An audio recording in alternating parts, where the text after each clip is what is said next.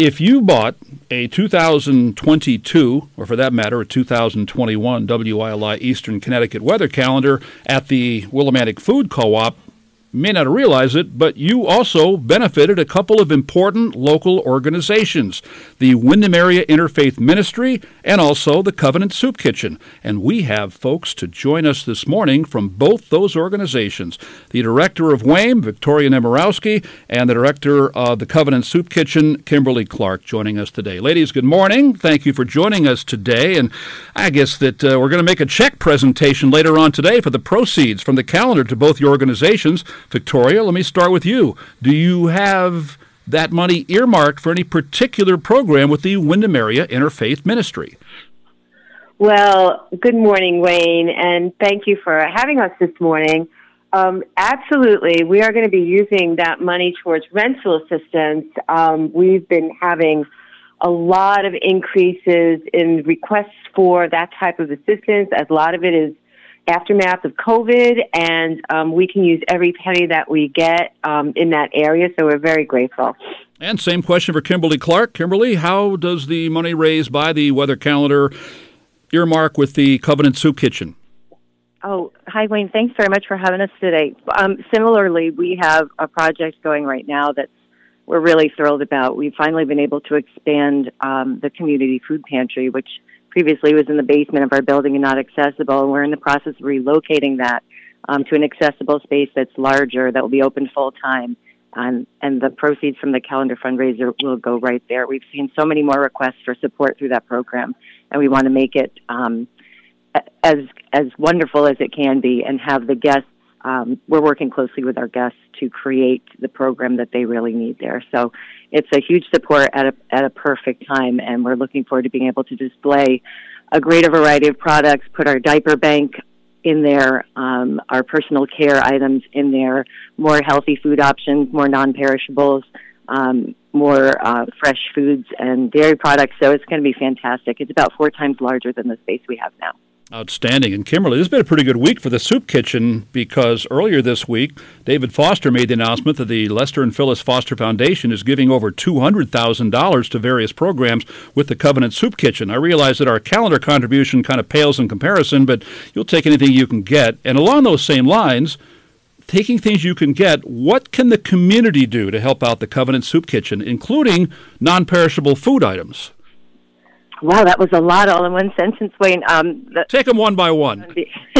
The, Foster Foundation, um, David and Marilyn in particular, have been such amazing supporters of our mission and our work. And one of the things that really drives David is to take away some of the facility maintenance and repair costs that we have because we own our property. Um, and so that was the catalyst behind much of his giving, and that's going to let us really do the renovations the right way. We've had to deal with a great number of large scale projects in the last few years to deal with a leaking foundation, which floods a soup kitchen and dining room, asbestos abatement throughout the whole facility, um, inaccessible restrooms. So we, we've been working really hard to put this place into the proper health, safety, and accessibility standards that everybody should expect and that we want for our guests. We want them to have the most dignified experience when they come here asking for help. And the funds from the Foster Foundation and from the community. I mean, we get funds envelopes with $2 bills, which are as meaningful as large donations. It really takes the entire community to keep us going, and we're so grateful for the support um, and never feel like it's too little. We're very grateful for all of the support that we get. Wait a minute. People actually donate a $2 bill to the soup kitchen?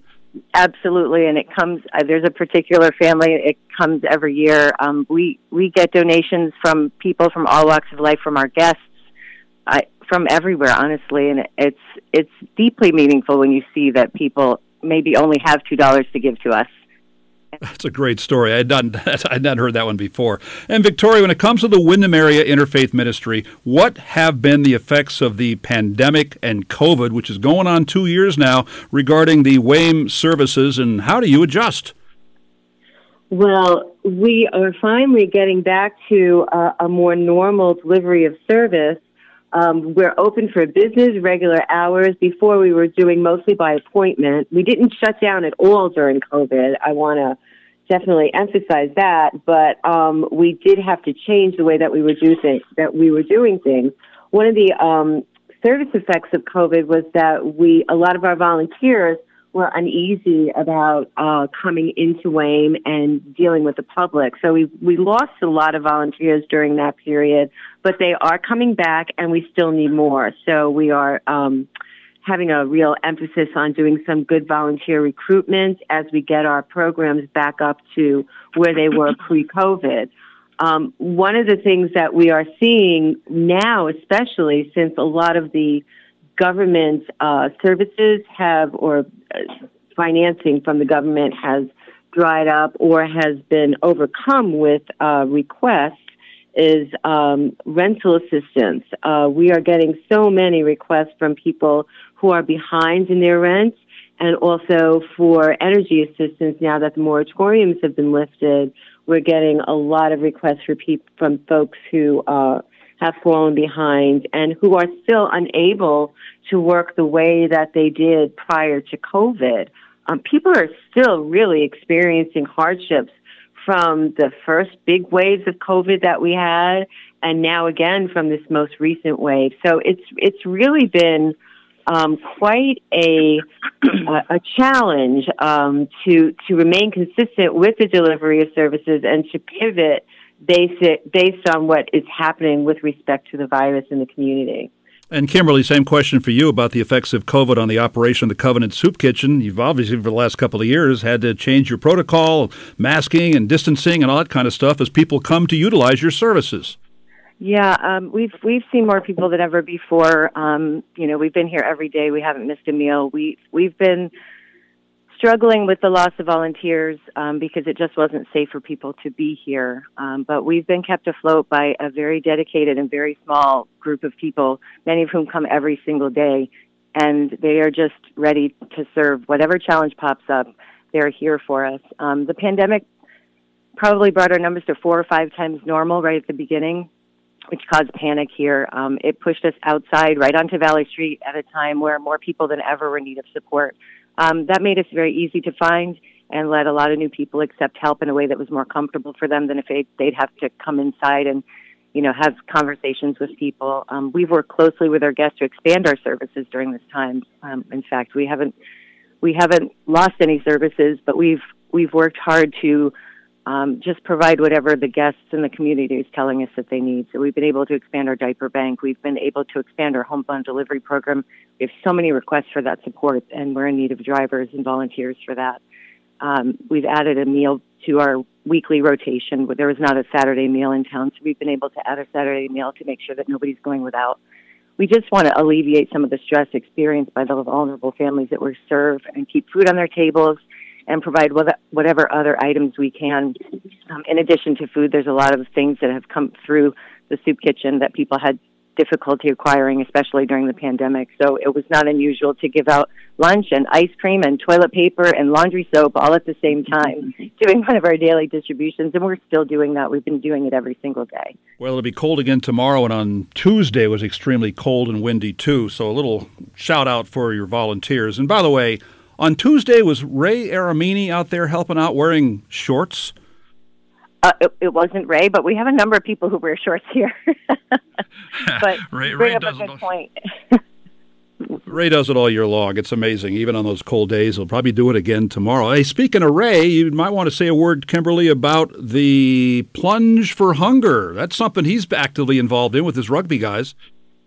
Yeah, it's coming up. It's it's a very important fundraiser. Um, you know, we have had some support with renovations and, and facility maintenance projects, but to keep the doors open and the shelves stocked, we need to, you know, fund our daily operating, and that's what the Plunge for Hunger does.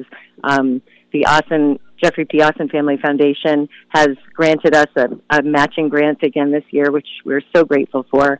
And the plunge, unfortunately, will have to be held virtually due to you know the increased numbers in the area. Um, but we're hopeful that people will still participate. Technically, the plunge is on Saturday the fifth, but you can plunge this year anytime you want. Send us a video or send a picture. Um, we're we're very excited to to have this event and Victoria, equal time for you. February 12th, you've got the Cupid Made Me Do It two mile run. Tell me about that.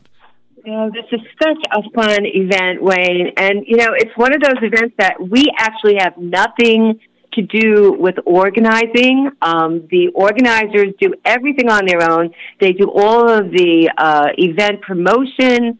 They do the solicitation of sponsors.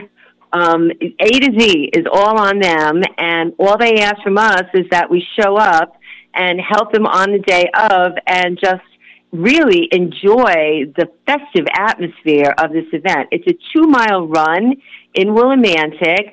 Folks go wacko. They dress up for, it's right on February 12th. So they dress up in crazy costumes, um, generally associated with Valentine's Day. Um, it's the same weekend, same day actually, as the Chocolate Festival. So it's a Cupid's, Willimantic's Cupids usually show up to greet all the runners.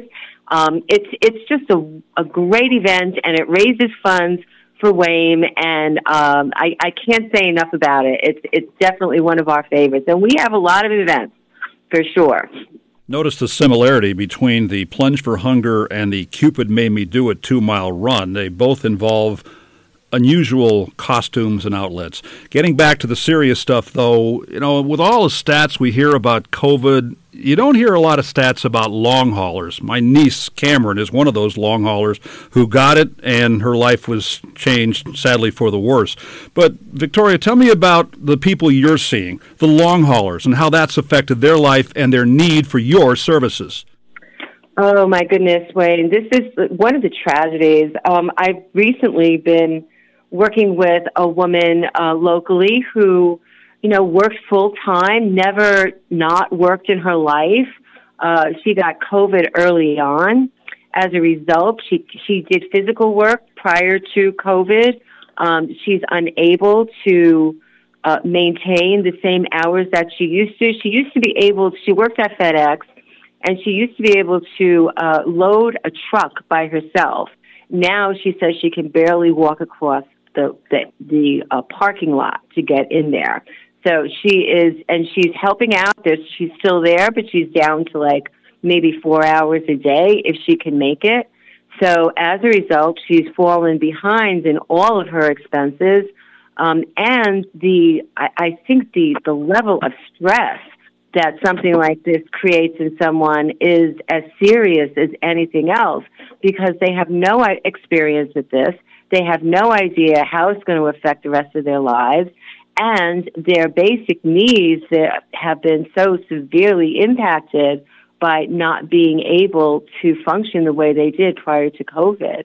So it's um, it's it's a real issue, and we're seeing more and more of it. More and more people coming in, and again asking for and receiving assistance from WAIM for things that um, certainly basic needs like rent and energy assistance, but also things that have fallen behind, like car insurance and uh, their inability to pay their car taxes and, and things of that nature. It's, it's very disconcerting. And Kimberly, as far as the soup kitchen is concerned, I did touch on the non perishable food donations earlier. I'd like you to talk about that. But also, you talked about how it's harder to get volunteers now, which have always been a staple of what you've done over the last 30 or 40 years with the soup kitchen. So, what do you need in the way of volunteers and also non perishable food items?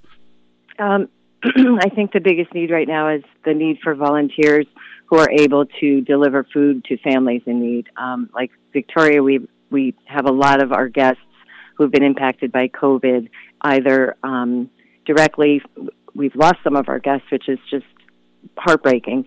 Um, but they've not been able to work. They've had to take reduced hours. They're just not well enough, um, and they're requiring more support than ever. They need help more often, and they need help in many different ways. So, you know, it's even bringing them warmer clothes, bringing them food, bringing them cleaning supplies and personal care items. So that's a that's a big need that we have. Um, we try to address all of the requests for home deliveries as they come in, but we're trying to create a program that's more stable and, and kind of runs itself. So volunteers there are hugely helpful. Volunteers in the kitchen would also be very helpful. Our kitchen manager, Jan Chikuski, is amazing and she has a great team, but they've been working really hard preparing, you know, from scratch meals. We put out 1.4 million meals already, more than that actually. So they're in need of food and volunteers who can come and help. And, you know, as people have been going back to work and going back to school, we've lost some of the new volunteers we acquired during COVID. So we're going through another dip in, in volunteerism, and we will be, you know, working hard to recruit new people to have them join our team. Well, we're glad we could do our part helping out the Windham Area Interfaith Ministry and the Covenant Soup Kitchen with all 100% of the proceeds from the calendar sales that happen at the Willimantic Food Co-op will be going today in a presentation to the Windham Area Interfaith Ministry and the Covenant Soup Kitchen. And we also want to thank Alice Rubin, the general manager of the Willimantic Food Co-op, so cooperative the last couple of years as our we used to sell them here at the radio station, but now people don't come here because we're basically closed because of the pandemic. So the food co-op took that responsibility, and they've done a wonderful job cooperating with us, and we'll make that presentation later on today. Kimberly Clark, Director of the Covenant Soup Kitchen, Victoria Nemorowski, Director of the Windham Area Interfaith Ministry. Really glad you're doing such great work for our community, and thank you for joining me today. Thank, thank you, Wayne. 14 WILI Willimantic and 95.3 FM.